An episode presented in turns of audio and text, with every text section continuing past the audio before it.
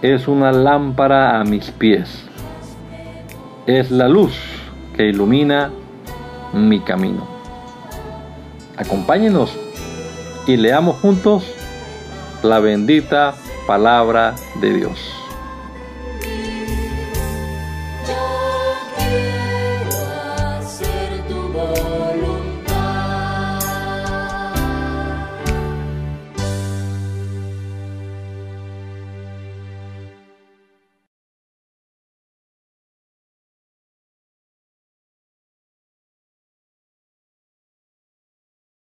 Por la oportunidad que nos das una vez más, Señor, de comenzar este día que nos regalas en tu presencia, Dios, y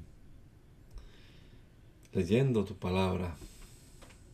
Siempre pedimos, bendito Padre Celestial, que nos des sabiduría, nos des entendimiento espiritual para poder comprender tu palabra, para poderla discernir apropiadamente y sabiduría para ponerla en práctica. Agradecemos, Señor, que nos permitas eh, estudiarla y comprenderla. Guíanos a todos, Señor, y bendícenos a través de este rato de lectura de tu palabra. Lo rogamos en el nombre de Jesús. Amén. Amén. Continuamos leyendo, hermanos, la palabra del Señor y estamos ya en el primer libro de las crónicas de los reyes de Judá, el capítulo número 10 en la versión TLA. Los filisteos lucharon contra los israelitas y los hicieron huir. A muchos de ellos los mataron en el cerro de Gilboa. Y a Saúl y a sus hijos los persiguieron hasta matarlos. Así murieron, así murieron Jonatán, Abinadab y Malquisúa. Luego los filisteos concentraron sus fuerzas en el ataque a Saúl, y sus arqueros lograron herirlo de muerte. Entonces Saúl le dijo a su escudero, saca tu espada y mátame. Hazlo antes de que vengan esos extranjeros idólatras. De lo contrario se burlarán de mí y me rematarán. Pero su escudero tenía tanto miedo que no se atrevió a matarlo. Entonces Saúl tomó su espada y se echó sobre ella. Al ver muerto a Saúl, también el escudero se echó sobre su espada y se mató. Así fue como Saúl, sus tres hijos y toda su familia murieron el mismo día. Cuando los israelitas del otro lado del valle vieron que el ejército de Israel había huido y que Saúl y sus hijos estaban muertos, también ellos huyeron y abandonaron sus ciudades. Entonces llegaron los filisteos y ocuparon estas ciudades. El otro día, mientras los filisteos les quitaban a los israelitas muertos sus objetos de valor, encontraron muertos en el cerro de Gilboa a Saúl y a sus tres hijos. Entonces a Saúl le cortaron la cabeza y le quitaron su armadura y enviaron mensajeros a su país para que dijeran dieran la noticia en los templos de sus dioses y entre todos los filisteos. Más tarde pusieron la armadura de Saúl en el templo de sus dioses y su cabeza la colgaron en el templo de Dagón. Los israelitas que vivían en Jabes de Galaad supieron que los filisteos habían hecho con Saúl, lo que los filisteos habían hecho con Saúl y entonces enviaron un grupo de valientes que fue y quitó la muralla de de la muralla los cadáveres de Saúl y de sus hijos. Se los llevaron a y allí tomaron sus huesos y los enterraron debajo, bajo un árbol. Después ayunaron por siete días en señal de luto.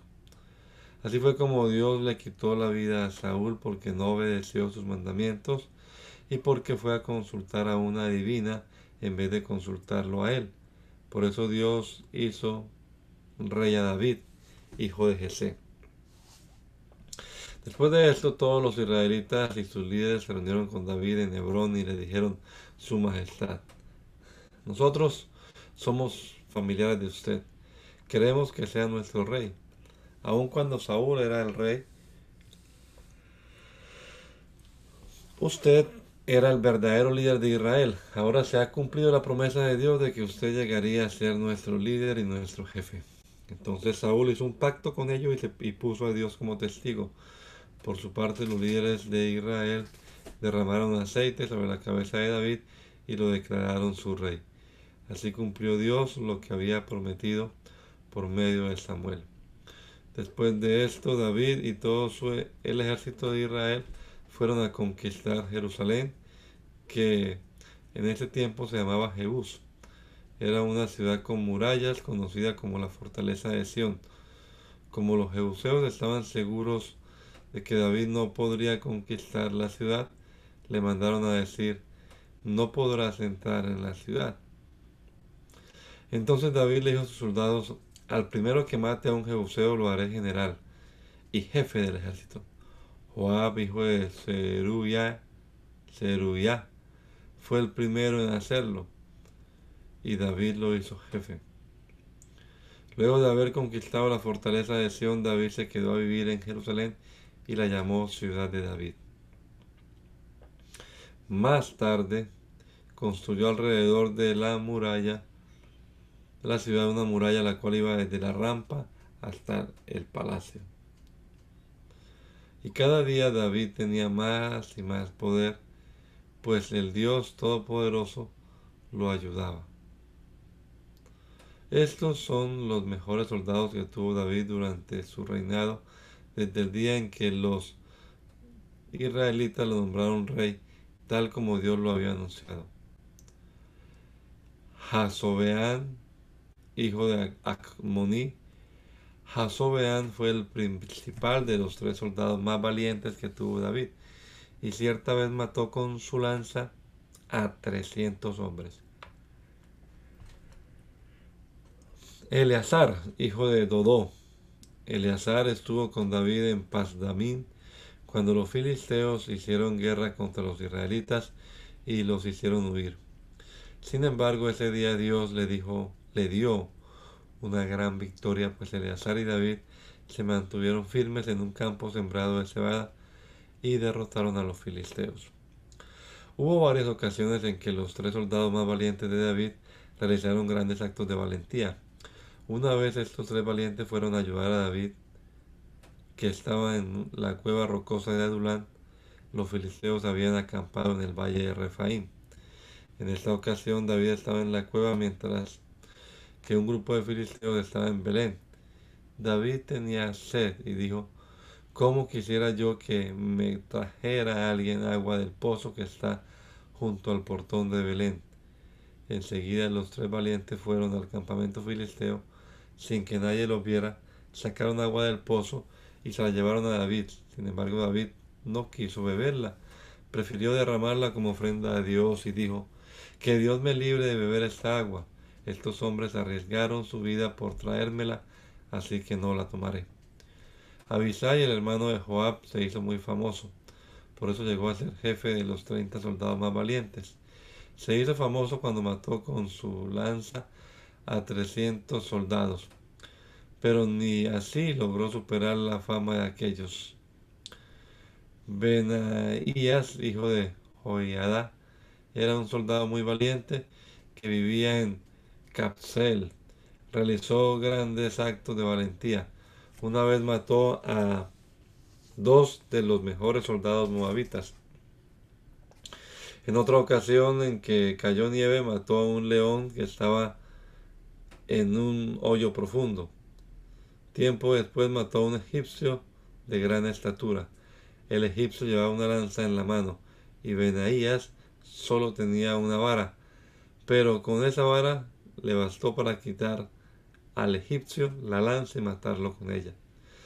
Entre los treinta soldados más valientes, Benaías llegó a ser tan famoso como los tres más grandes, aunque nunca llegó a ser como ellos. Con todo, David lo nombró jefe de sus guardias. Estos son los hombres y el lugar de origen de los soldados más valientes del ejército. Asael, hermano de Joab, Elanán, hijo de Dodó de Belén, Samod de Ared, él es el Pelonita, Irá, hijo de Iques de Tecoa, Abieser de Anatot, de Ananot, Sibekai de Usa, y la Ilai de El, Ahoita, Maarai y Elet, hijo de Baná, de Netofá, Itai, hijo de Ribai de Gibeá, en la tierra de Benjamín, Benaías de Piratón, Urai del arroyo de Gaz, Abiel el Arbatita, Asmavet de Baurín, Eliabba el Salbonita, los hijos de Hasén el Guisonita, Jonatán, hijo de Sagué, y Ayán, hijo de Sacar, de Ararat, Elifad, hijo de Ur, Efer el Mequeratita, Ahías el Pelonita, Esrai de Carmel, Naharai, hijo de Esbai, Joel, hermano de Natán, Mib'ar, hijo de Agrai, Selec de Amón, Nahari de Berot, escudero de Joab, hijo de Seruyaya, Irá y Garet de Hatir, Urias elitita, Sabad, hijo de Alai, Adiná, hijo de Sisá, jefe de los Rubenitas y sus treinta hombres, Anán, hijo de Macá, Josafat el Mitita, Osías de Astarot, Samá y Jehiel, hijo de Otam, de Aroer, Jadiel y Joá el Tisita, hijo de Simri, Eliel de Manaín, Jerebai y Josabía, hijos de Elnaán, y Ikma, el Moabita, Eliel, Obed y Hasiel de Sobá. En los días en que David tuvo que huir de Saúl, hijo de Kis, un grupo de soldados valientes se le unió en Siclac para ayudarlo en las batallas. Estos soldados eran capaces de disparar piedras y flechas con cualquiera de las dos manos. Esta es la lista de sus nombres y lugares de origen. De los descendientes de Saúl que pertenecían a la tribu de Benjamín, Ayeser, hijo de Samá de Gibea, que era el jefe. Joás, hijo de Samá de Gibea, Gesiel y Peled, hijo de Asmavet, Beracá y Jehú de Anatot. Ismaías de Gabaón, jefe de los treinta soldados más valientes. Jeremías, Hasiel, Joanán, Josabad de Gedará, Elusai, Jerimot, Belías, Semarías, Zafatías, el Ura Arufita, Joel A, Zebadías, hijo de Jeroán de Gedor. De los descendientes de Coré, el Caná, Isías, Azared, Joeser, Jasobeán. De la tribu de Gad hubo algunos hombres que se unieron a David cuando se refugió en una fortaleza en el desierto. Eran soldados valientes, entrenados para la guerra y que usaban muy bien el escudo y la lanza. Peleaban como leones y corrían como venados. Todos eran jefes del ejército. Unos eran jefes de cien y otros de mil. En cierta ocasión estos hombres cruzaron el río Jordán e hicieron huir por todos lados a los que venían en los valles. Eso sucedió al comienzo de la primavera, que es cuando el Jordán crece mucho. Estos son los hombres de los nombres de esos soldados en orden de importancia. Ezer, Abdías, Eliab, Mismaná, Jeremías, Atai, Eliel, Joanán, El Sabat, Jeremías, Magbanai. Mientras David estaba en la fortaleza, algunos hombres de, los, de la tribu de Benjamín y de Judá fueron a verlo para unirse a él. Al verlos, David salió en su encuentro y les dijo, si sus intenciones son buenas y vienen para ayudarme, acepto de todo corazón que se unan a mi tropa. Pero si lo que quieren es traicionarme y entregarme a mis enemigos, que nuestro Dios los castigue. Yo a nadie le he causado daño, pues no soy un criminal. Entonces el Espíritu de Dios tomó el control de Amisai, jefe de los treinta soldados más valientes del ejército de David y lo hizo exclamar, el éxito está contigo, David, la victoria siempre te acompaña y te acompañará los que te unan, porque Dios te hace triunfar. David los aceptó y hasta los puso entre los jefes de la tropa. En cierta ocasión, cuando David se unió a uno de los jefes filisteos para enfrentarse a Saúl, los demás jefes no lo aceptaron, pues decían, David nos matará y así podrá regresar al lado de su rey Saúl. Los soldados que acompañaban a David en esa batalla eran hombres de la tribu de Manasés, todos ellos soldados valientes y jefes de tropa. Se habían unido a Saúl cuando estaba en el refugio de Ciclag y lo ayudaron a combatir tropas enemigas. Estos son sus nombres: Amná, Josadab, Gedial, Micael, Josabac, Eliú, Siletai. Y día tras día más hombres se le unían a Saúl hasta que llegó a tener un gran ejército. Cuando Saúl murió y David reinaba sobre Judá en Hebrón, las demás tribus de Israel le pidieron a David que fuera su rey. Por eso, todos los hombres entrenados para la guerra fueron a Hebrón con la firme decisión de reconocer a David como rey de todo Israel. Así cumplió Dios su promesa a David. Este fue el número total de esos hombres. De la tribu de Judá, mil, seis mil ochocientos con escudos y lanzas. De la tribu de Simeón, siete mil cien valientes soldados. De la tribu de Leví, cuatro mil seiscientos. De la tribu de Aarón, tres mil 700. Joiará era el jefe.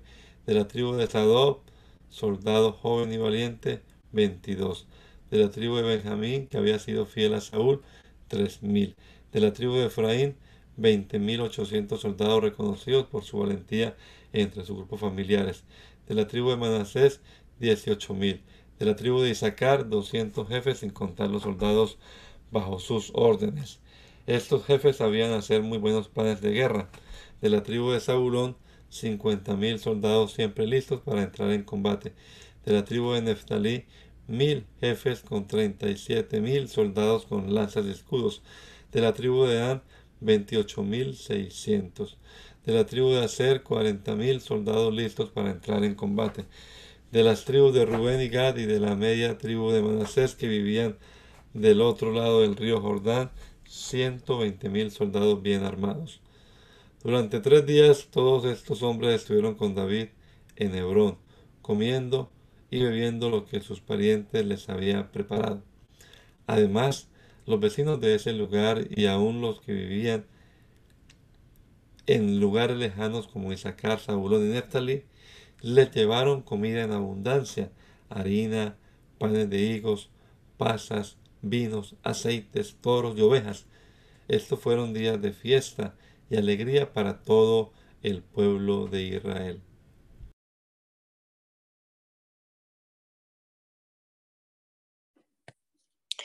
Okay, David consultó a los jefes de, la, de su ejército y después les dijo a los israelitas, desde que Saúl era rey nos hemos olvidado del cofre de nuestro Dios. Por eso, si ustedes creen que está bien y si es la voluntad de nuestro Dios, vamos a llamar al resto del pueblo y también a todos los sacerdotes y a los ayudantes que están en sus ciudades y tierras de pastoreo. Los invitaremos para que junto con ellos traigamos el cofre del pacto de Dios. Y los israelitas aceptaron lo que David propuso. Entonces David reunió a todo el pueblo de Israel. Lo reunió desde Sior en la frontera con Egipto hasta la entrada de Amad. Luego fue con ellos a, Kiriad Jearim, también llamada Baala de Judá, para llevarse a Jerusalén el cofre de Dios Todopoderoso. Ante ese cofre se ora Dios que reina entre los querubines. Los israelitas sacaron el cofre de la casa de Abinadab, de, perdón, de Abinadab y lo pusieron sobre una carreta nueva que iban guiando Usa y Ayo. David y todos los israelitas iban danzando con todas sus fuerzas y cantando muy alegres delante de Dios, al son de la música de guitarras, arpas, panderos, platillos y trompetas. Cuando llegaron a un lugar donde se limpiaba el trigo que pertenecía a Kidón, los bueyes que jalaban la carretera se tropezaron. Entonces Usa sostuvo el cofre para que no se cayera. Pero a Dios no le gustó que él tocara el cofre y allí mismo le quitó la vida. Partiendo en dos, David se enojó mucho porque Dios le había quitado la vida a Usa y por eso llamó a ese lugar Pérez y Usa. Pero luego sintió miedo y dijo, es mejor que no me lleve el cofre de Dios. Y David no se atrevió a llevar el cofre de Dios a Jerusalén, así que lo dejó en casa de Obed Edón, que vivía en Gad el cofre de Dios se quedó allí tres meses y durante ese tiempo Dios bendijo a la familia de Obed, Edón y, y todo lo que tenía.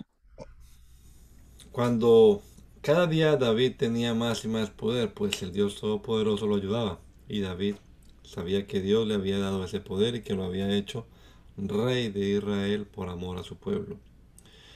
Hiram, el rey de Tiro, envió gente que sabía construir con madera y piedra ellos envió madera para que hicieran a David un palacio en Jerusalén. En Jerusalén David tuvo más esposas. Los hijos que tuvo con ella fueron Samua, Sobab, Natán, Salomón, Ibar, Elisúa, El Pelet, Nogat, Nefet, Jafía, Elisamá, Beliadá, Elifelet. Cuando los filisteos supieron que David ya era rey de todo Israel, se unieron para atacarlo y fueron al valle de Refaín, donde comenzaron a atacar las aldeas vecinas. Pero David se enteró y salió a encontrarse con ellos. Allí consultó a Dios. Si salgo a pelear contra los filisteos, ¿me ayudarás a vencerlos? Y Dios le contestó, claro que sí, yo te ayudaré a vencerlos. Entonces David salió a Baal Perasim y allí venció a los filisteos. Los filisteos huyeron y dejaron tirados sus ídolos, así que David ordenó que los quemaran. A ese lugar David lo llamó Baal Perasim, pues dijo, Dios es fuerte como la corriente de un río, pues me abrió el camino para vencer a mis enemigos. Pero los filisteos volvieron a atacar a David y ocuparon todo el valle de Refaín. David volvió a consultar a Dios y Dios le respondió, no los ataques de frente, rodéalos y atácalos por detrás. Cuando llegues a donde están ellos, es a donde están los árboles de bálsamo, oirás mis pasos en la punta de los árboles. Esta será la señal para que lances el ataque. Ahí me verás ir delante de ti para destruir al ejército filisteo. Así lo hizo David, y ese día venció a los filisteos desde Gabaón hasta Geser. David se hizo muy famoso en toda la tierra, y Dios hizo que todas las naciones le tuvieran miedo a David. El rey David ordenó que le constituyeran varias casas en Jerusalén y que levantaran una, una carpa para el cofre del pacto de Dios. Luego David reunió en Jerusalén a todo el pueblo de Israel para que estuvieran presentes cuando trajeran el cofre de Dios al lugar que él había preparado. También ordenó lo siguiente, Solo los ayudantes de los sacerdotes cargarán el cofre, porque Dios los ha elegido para eso y para que siempre se hagan cargo de los cultos. Por eso también mandó llamar a los descendientes de Aarón y a los de la tribu de Leví. Esta es la lista de los jefes y familiares que se reunieron. Uriel, al mando de ciento 20 descendientes de Keat. Asaías al mando de 220 descendientes de Merari. Joel al mando de 130 descendientes de Gersón. Semaías al mando de 200 descendientes de Elisafán. Eliel al mando de 80 descendientes de Hebrón. Aminadab al mando de 112 descendientes de Uziel. Luego David llamó a los sacerdotes Sadó y Abiatar y a sus ayudantes Uriel, Asaías, Joel, Samaías, Eliel y Aminadab. Y les recordó, la primera vez que intentamos transportar el cofre de Dios, no le consultamos mucho cómo hacerlo. Y ustedes no lo trajeron. Por eso Él nos castigó, matando a algunos de nosotros.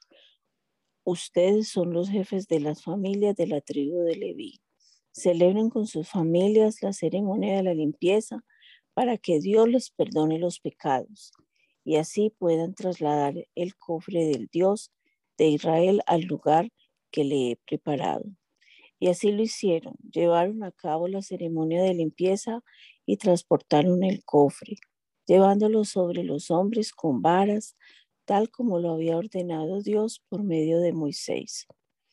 Los jefes de los ayudantes de los sacerdotes nombraron cantantes de entre su tribu para que se cantaran con alegría acompañados de guitarras, arpas y platillos como lo había mandado David. Esta es la lista de los descendientes de Merari. Emán, hijo de Joel, Asaf, hijo de Berequías, Etán, hijo de Cusasías, Luego nombraron a otros parientes que trabajaban como ayudantes en el templo. Zacarías, hijo de Jaasiel, Semiramó, Jeiel, Ui, Eliá, Benanías, Maaseías, Matatías, Elifelu, Mecneías, Obedón y Jehiel. Los dos últimos en la lista eran guardianes de las entradas del templo. Los músicos encargados de tocar los platillos de bronce eran Emán, Asaf y Etán. Los que tocaban las guitarras eran Zacarías, Asiel, Semiramot, Je él, Ui, Eliá, Maaseías y Benanías. Los que tocaban las arpas y guiaban al canto eran Matatías, Eufelu, Meneías, Obedón, Jehiel y Asasías que Kenanías, nombre muy inteligente y jefe de los ayudantes de los sacerdotes, era el director de la música. Los que vigilaban la entrada de la carpa de cofre eran Berequías, Elcaná, Obedeón y Jeías. Los sacerdotes encargados de tocar las trompetas delante del cofre de Dios eran Sebanías, Josafá, Natanael, Amasiel, Zacarías, Benanías, Eliezer. David y los jefes de Israel fueron a la casa de Obedón por el cofre del pacto de Dios y lo trajeron a, a Jerusalén con gran alegría. Los acompañaron los oficiales de su ejército. Como Dios había ayudado a los encargados de transportar el cofre, ellos le presentaron como ofrenda siete toros y siete cameros. David y todos los israelitas trajeron el cofre de Dios a Jerusalén, con cantos de alegría y música de cuernos, de, camero, trompetas, platillos, arpas y guitarras. David los, David los, David los encargados del cofre, los músicos y Kenanías, director de los cantos, estaban vestidos con mantos de lino fino. Además, David traía puesto un chaleco y danzaba con mucha alegría. En el momento en que entraba el cofre, Mical, la hija de Saúl, estaba viendo desde la ventana del palacio y al ver lo que hacía David, sintió por él un profundo desprecio. El cofre del pacto de Dios fue puesto en una carpa que David había preparado y allí le presentó a Dios muchas ofrendas de animales y de vegetales. Luego bendijo al pueblo en nombre de Dios y a cada uno de los presentes le dio un pan de harina, uno de dátiles y otro de pasas. Además David nombró a algunos de los ayudantes de los sacerdotes para que se encargaran del culto frente al cofre de Dios, orando, dando gracias y alabando al Dios de Israel. Estos son los nombres de los ayudantes como con Asaf como jefe de ellos.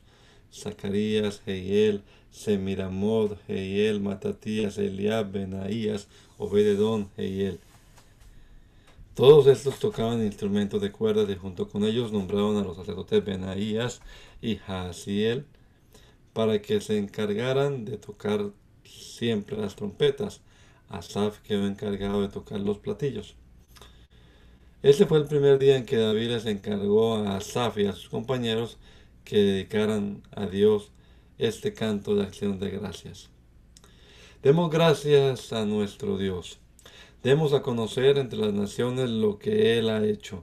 Cantémosle himnos, démosle a conocer sus grandes milagros. Digamos con orgullo que no hay otro Dios aparte del nuestro. Alegrémonos de corazón todos los que adoramos a Dios. Acerquémonos a nuestro poderoso Dios y procuremos agradarle siempre. Hagamos memoria de sus maravillas que nuestro Dios ha realizado. Recordemos sus milagros y los mandamientos que nos dio. Somos los descendientes de Abraham y de Jacob. Somos el pueblo elegido por Dios y estamos a su servicio. Por lo tanto, escúchenme. Pertenecemos a nuestro Dios. Su palabra llena la tierra. Él nos, no ha olvidado su pacto ni las promesas que nos hizo. Hizo el pacto con Abraham, se lo confirmó a Isaac. Con Israel lo estableció como un pacto para toda la vida y le dijo, yo te daré Canaán. Es la tierra que te ha tocado. Nosotros no éramos muchos, éramos gente sin patria. Todo el tiempo andábamos de país en país, de reino en reino. Pero Dios jamás permitió que nadie nos molestara y les advirtió a los reyes, no se metan con mi pueblo elegido, no les hagan daño a mis profetas. Cantemos alabanzas a nuestro Dios, celebremos día tras día sus victorias, anunciemos entre todos, entre todas las naciones sus maravillas, su grandeza y sus maravillas. Grande y digno de alabanza es nuestro Dios y más temible que todos los dioses. Los dioses de otras naciones son dioses falsos, pero Dios hizo los cielos. Lleno está su santuario de majestad y esplendor, de poder y belleza. Pueblos todos reconozcan el poder de nuestro Dios y rindanle homenaje. Vengan ante su presencia, traigan sus ofrendas, adórenlo como Él se merece, inclínense ante Él en su santuario majestuoso, que toda la tierra le rinda homenaje. Él estableció el mundo con firmeza y el mundo jamás se moverá. Él gobierna las naciones con justicia que se alegren los cielos, que grite de alegría la tierra de alegría, que digan las naciones, Dios es nuestro Rey, que arruja el mar con todo lo que contiene, que canten alegre los campos con todo lo que hay en ellos, que griten de alegría todos los árboles del bosque, que canten en presencia de Dios, que viene ya para gobernar el mundo. Démosle gracias porque Él es bueno Dios nunca deja de amarnos. Dios nuestro, sálvanos, permítenos volver a nuestra tierra para que demos gracias y te alabemos como nuestro Dios. Bendito sea ahora y siempre el Dios de Israel. Que diga el pueblo de Dios, así sea. Alabemos a nuestro Dios. Estas son las personas que David nombró para que se hicieran cargo del culto. Asaf, y sus compañeros se hicieron cargo de celebrar todos los días los cultos delante del cofre del pacto de Dios. Los encargados de vigilar las entradas de la carpa fueron Obededón, Osa, junto con el, hijo de Jedutún, también llamado Obededón, y sesenta y ocho compañeros más. Sadok y sus compañeros sacerdotes fueron los encargados del culto en el santuario que estaba en Gabaón. Allí ofrecieron continuamente sacrificios en honor de Dios. Lo hacían por la mañana y por la noche, tal y como lo ordenaba la ley que Dios le dio a su pueblo Israel. Además de esos, David eligió a otros para que entonaran a Dios el canto de gratitud que se titula El amor de Dios es eterno. Emán y Jedutún acompañaban este canto con trompetas, platillos y otros instrumentos musicales. Además, los hijos de Jedutún vigilaban las entradas del santuario. Después de esto, todos regresaron a sus casas. David también volvió a su casa y bendijo a su familia. David ya vivía tranquilo en su palacio cuando le dijo al profeta Natán, no está bien que yo viva en un palacio de maderas finas mientras el cofre del pacto de Dios todavía está en una carpa. Natán le contestó, haz lo que creas conveniente, pues Dios te apoya en todo. Sin embargo, Dios le habló a Natán esa misma noche y le dijo, ve y dile de mi parte a David lo siguiente. David, no serás tú quien me construya una casa. Dime cuándo les pedí a los jefes de Israel que me hicieran una casa de maderas finas. Si desde que los saqué de, a ustedes de Egipto, siempre he vivido en una carpa. Yo soy el Dios Todopoderoso. Yo soy quien te puso al frente de mi pueblo. Eras un simple pastor de ovejas. Yo soy quien siempre te he cuidado y te he ayudado a derrotar a tus enemigos y soy también quien te hará muy famoso en este mundo. También a mi pueblo Israel le he dado un lugar donde pueda vivir en paz. Nadie volverá a molestarlos ni hacerles daño, como cuando los gobernaban los jueces. Yo haré que tus descendientes salgan, los reyes de Israel, y humillaré a tus enemigos. Después de tu muerte, yo haré que uno de tus hijos llegue a ser rey de mi pueblo. A él sí le permitiré que me construya una casa y haré que su reino dure para siempre. Yo seré para él como un padre y él será para mí como un hijo. Y nunca dejaré de amarlo, ni lo abandonaré como abandonaré, como abandoné a Saúl. Entonces Natán fue y le dio el mensaje a David. El rey David fue a la carpa donde estaba el cofre del pacto. Se sentó delante de Dios y le dijo, mi Dios, ¿cómo puedes darme todo esto si mi familia y yo valemos tan poco? ¿Y cómo es posible que prometas darme aún más y que siempre bendecirás a mis descendientes. Me trates como si fuera yo alguien muy importante. ¿Qué más te puedo decir, mi Dios, por haberme honrado así? Tú me conoces muy bien. Tú me dejas conocer tus grandes planes porque así lo has querido. Qué grande eres, Dios mío. Todo lo que de ti sabemos es verdad. No hay ningún otro Dios como tú, ni existe tampoco otra nación como tu pueblo Israel. ¿A qué otra nación la libraste de la esclavitud? ¿A qué otra nación la hiciste tan famosa? Tú hiciste muchos milagros en favor nuestro y arrojaste lejos de nosotros a las naciones y a sus dioses. Así nosotros hemos llegado a ser tu pueblo y tú eres nuestro Dios y esto será así por siempre. Mi Dios, yo te pido que le cumplas a mis descendientes estas promesas que nos acabas de hacer. Haz que ellos se mantengan en tu servicio para que tu nombre sea siempre reconocido y que todo el mundo diga, el Dios de Israel es el Dios todopoderoso. Dios mío, yo me atrevo a pedirte esto porque tú has dicho que mis descendientes serán siempre los reyes de tu pueblo. Tú eres Dios y has prometido hacerme bien. Por eso te ruego que bendigas a mis descendientes para que siempre te sirvan, porque a quien tú bendigas le irá bien. Amén. Poco después David atacó a los filisteos, les quitó la ciudad de Gad con sus poblados y los tuvo bajo su poder. También derrotó a los moabitas, quienes tuvieron que reconocer a David como su rey y pagarles impuestos.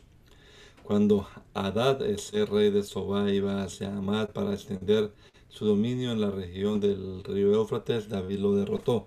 Como resultado, de la batalla, David tomó presos a siete mil jinetes y veinte mil soldados de a pie. Se quedó con mil carros de combate. A la mayoría de los caballos les rompió las patas y solo dejó sanos a cien. Los arameos que vivían en Damasco vinieron a ayudar al rey Adad Eser. Pero David mató a veintidós mil de ellos. Luego puso guardias entre los arameos que vivían en Damasco. También ellos tuvieron que reconocer a David como rey y empezar a pagarle impuestos. David tomó los escudos de oro que traían los oficiales de Adad Eser y los llevó a Jerusalén. También se llevó muchísimo bronce de Tibat y Kun, ciudades que gobernaba Adad Eser. Con ese bronce Salomón hizo la fuente, las columnas y todos los utensilios de bronce para el templo. Así fue como Dios le dio a David victoria tras victoria. Adad Eser había peleado muchas veces contra Toi, rey de Amad. Por eso cuando Toi supo que David había derrotado al ejército de Adad Eser, envió a su hijo Adorán a saludar y felicitar al rey David por su triunfo. Adorán le llevó al rey David regalos de oro, plata y bronce. David le entregó todo eso a Dios, junto con el oro y la plata de las naciones que había conquistado, Edom, Moab, Amón, Filistea y Amalek. Abisai, jefe de los treinta mejores soldados de David, mató dieciocho mil edomitas en el Valle de la Sal. Luego puso guardias en toda la tierra de Edom y así los edomitas reconocieron a David como rey. Dios seguía dándole victorias a David y como rey de los israelitas David siempre fue bueno y justo con ellos. Los principales asistentes de David fueron los siguientes: Joab, hijo de Zeruía, que era jefe del ejército, Josafat, hijo de Ahilud, que era secretario del reino, Sadok, hijo de Aitub, y Abimelech, Abimelech, hijo de Abiatar, que eran sacerdotes, Sapsa, que era su secretario personal, Benaías, hijo de Joiada, jefe del grupo filisteo al servicio del rey. Los hijos de David eran los oficiales más importantes del reino. Poco tiempo después murió Naas, el rey de los amonitas, y en su lugar reinó su hijo Anún. Y David dijo, voy a tratar a Anún con la misma bondad con que me trató Naas, su padre. Enseguida envió David mensajeros a, a para que lo consolaran por la muerte de su padre. Pero cuando los mensajeros llegaron a la tierra de los amonitas, los jefes de los amonitas le dijeron a Anún, ¿de veras cree que su majestad que David envió a sus mensajeros para consolarlo?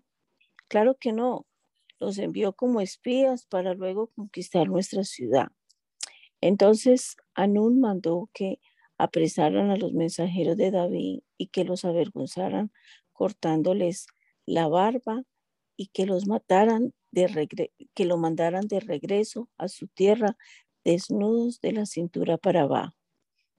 Los mensajeros regresaron muy avergonzados y cuando David lo supo les mandó a decir, quédense en Jericó y no regresen hasta que les crezca la barba. Cuando Anún y los amonitas pusieron, supieron que David se había enojado mucho, les pagaron 33 mil kilos de plata a los sirios de las ciudades de Mesopotamia, de Maacá y de Sodá y de Sobá, para que enviaran carros de combate y jinetes que se unieran a ellos y pelearan contra David. Los sirios enviaron 32 mil carros de combate junto con el rey Maacá y su ejército, que acampó frente a Medabá. También vinieron otros reyes sirios que se quedaron en el campo listos para la batalla. Los amonitas, por su parte, salieron de sus ciudades listos para entrar en batalla a la entrada de la ciudad. David se dio cuenta de esto y envió a la batalla a Joab junto con todo su ejército y sus mejores soldados. Y cuando Joab vio que los sirios iban a atacarlo por un lado y los amonitas por el otro, eligió a los mejores soldados israelitas y atacó a los arameos. El resto de su ejército lo dejó a las órdenes de su hermano Abisaí. para que peleara contra los amonitas y le dijo, si ves que los arameos me están ganando, irás a ayudarme si por el contrario veo que los amonitas te están ganando. Yo te ayudaré. Tú esfuérzate y te valor. Luchemos por nuestra gente y por las ciudades que Dios nos ha dado y que Dios haga lo que le parezca mejor. Joab y sus hombres pelearon contra los sirios y los hicieron huir. Cuando los amonitas vieron que los sirios estaban huyendo, también ellos huyeron de Abisaí y corrieron a refugiarse en su ciudad. Entonces Joab dejó de combatirlos y regresó a Jerusalén. Sin embargo, al ver los sirios que los israelitas los habían derrotado, les pidieron ayuda a los sirios que estaban del otro lado de, del Éufrates. Y cuando estos llegaron, se pusieron bajo las órdenes de Sofac, jefe del ejército de Adaeser. Cuando David supo esto, reunió a todo el, el ejército de Israel cruzó el río Jordán y llegó a donde estaban los sirios. David puso a su ejército frente a los sirios en posición de ataque y empezó la batalla. David mató a siete mil soldados que guiaban los carros de combate y a cuarenta mil soldados de a pie. También mató a Sofac jefe del ejército. Entonces los sirios huyeron de los israelitas. Cuando todos los que habían unido a Hadá y Ser vieron que David los había derrotado, hicieron la paz con David y quedaron en su servicio. Desde entonces los sirios no volvieron a ayudar a los amonitas. Llegó la primavera, que era cuando los reyes salían a la guerra. Ese año Joab salió con su ejército y enfrentó a los amonitas, rodeó la ciudad de Rabá y la conquistó. David se, se había quedado en Jerusalén. David le quitó la corona al rey amonita, la cual era de oro y pesaba 33 kilos. Y tenía una piedra preciosa. David le quitó esa piedra preciosa y la puso en su propia corona y se llevó además gran parte de las riquezas de la ciudad.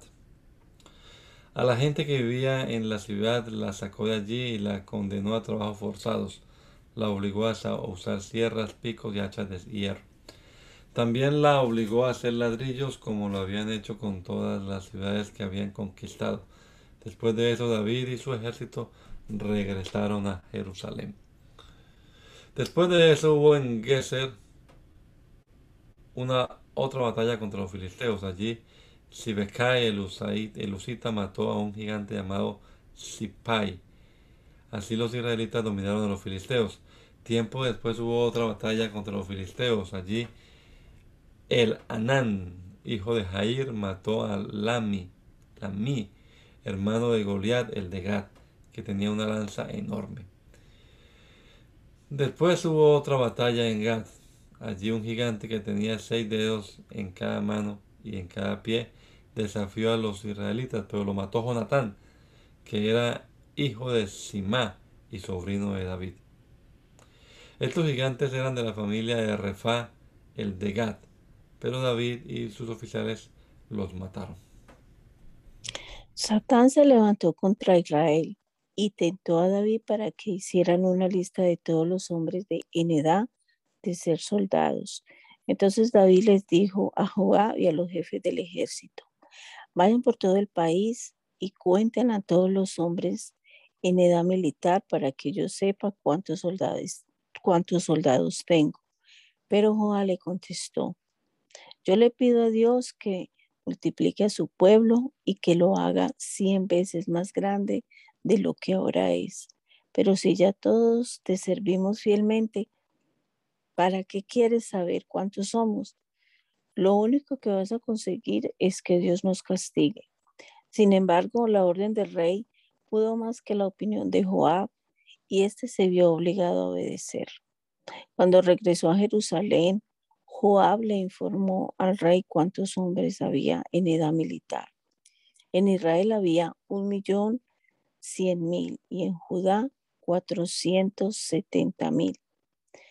Pero como Joab no le gustó lo que el rey había ordenado hacer, no contó a los hombres de las tribus de Leví y de Benjamín. A Dios no le agradó lo que David había hecho y decidió castigar al pueblo de Israel.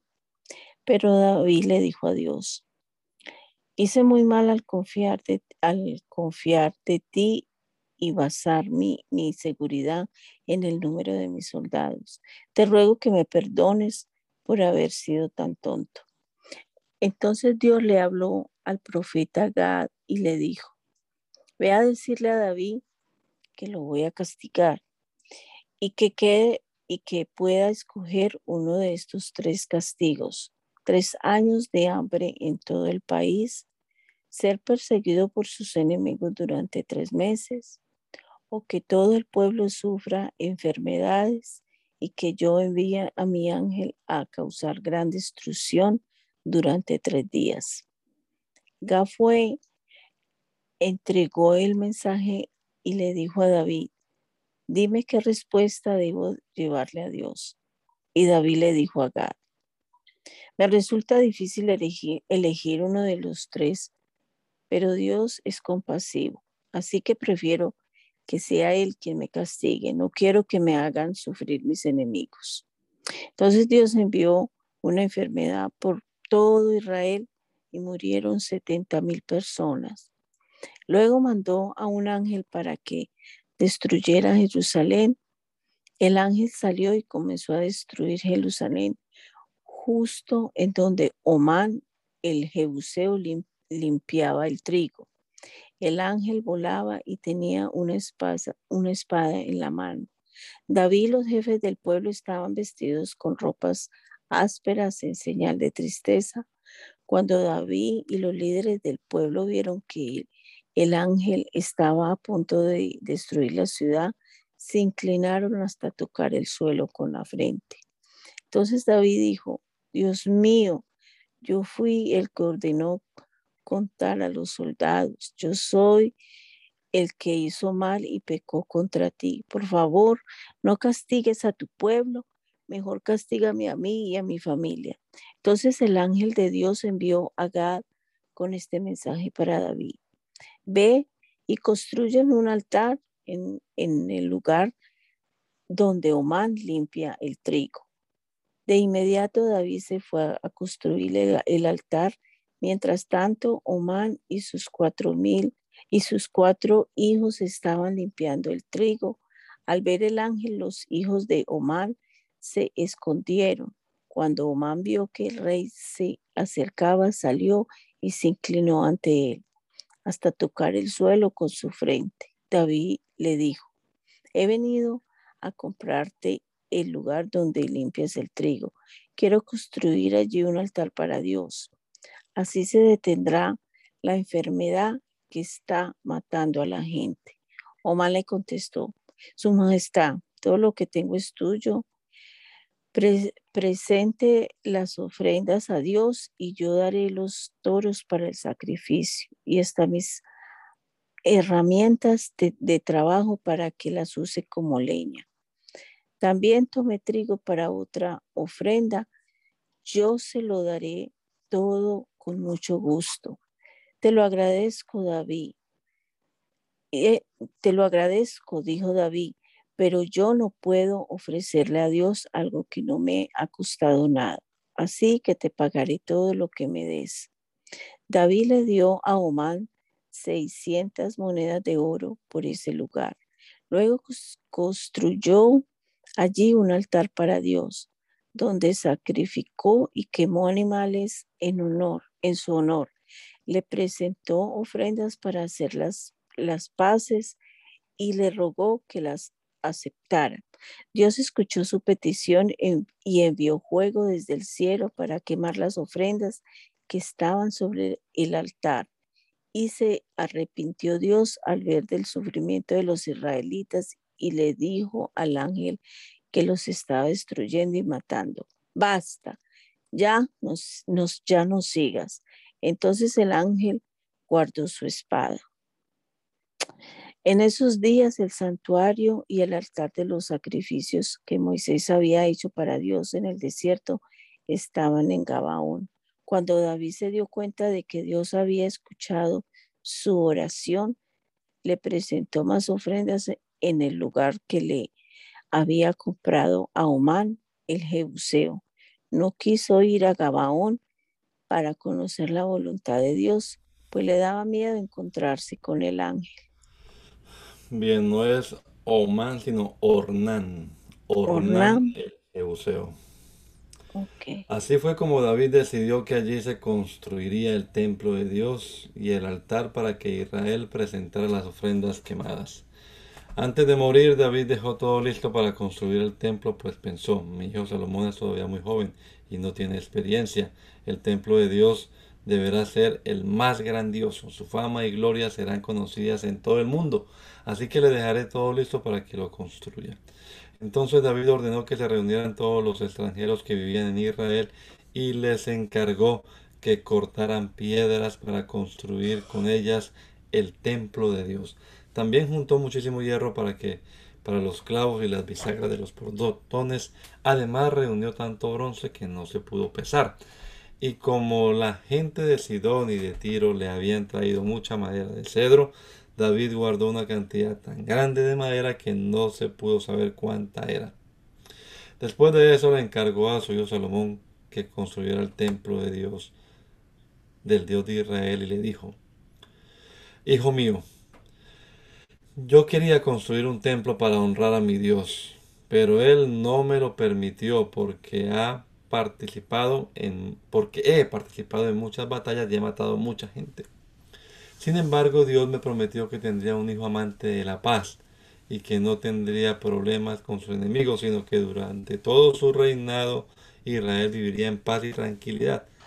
Por eso tu nombre es Salomón. Dios me dijo que a ti sí te permitiría construir el templo.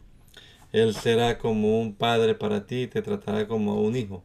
Hará que tu reines en Israel sea, que tu reino en Israel sea firme y permanezca para siempre. Por eso, hijo mío, mi mayor deseo es que Dios te ayude y que cumpla su promesa para que puedas construir el templo.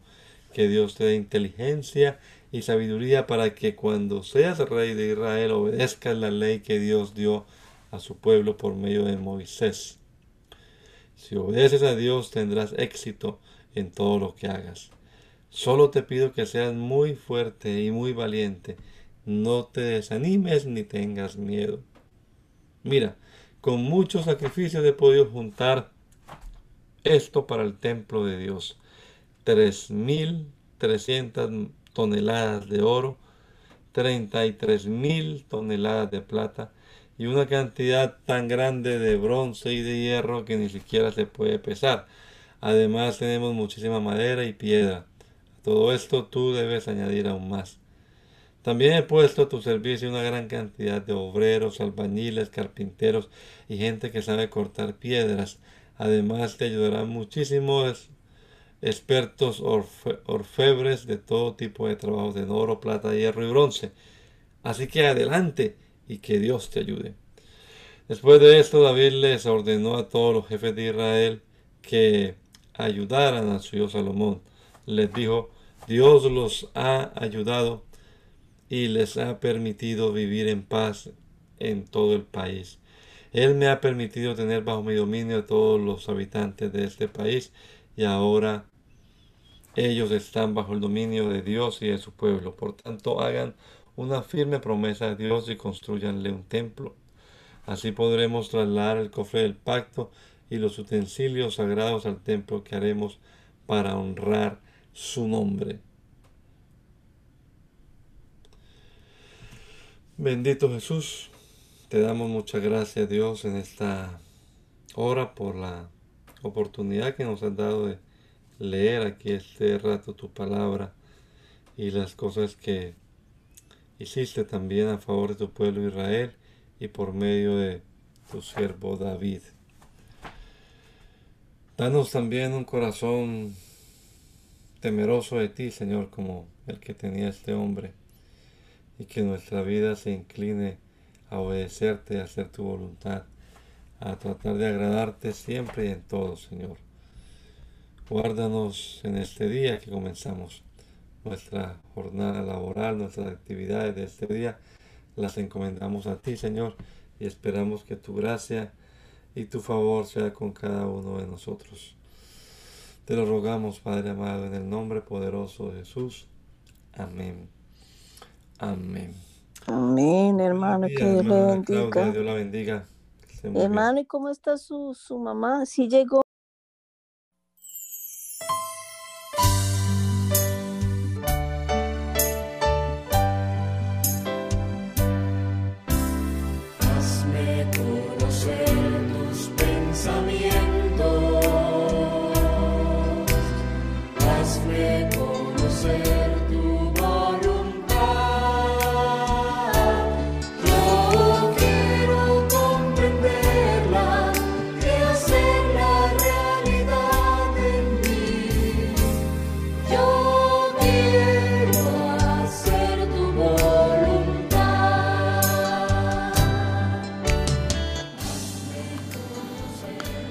El mandamiento es lámpara y la enseñanza es luz. Y las reprensiones son el camino de la vida.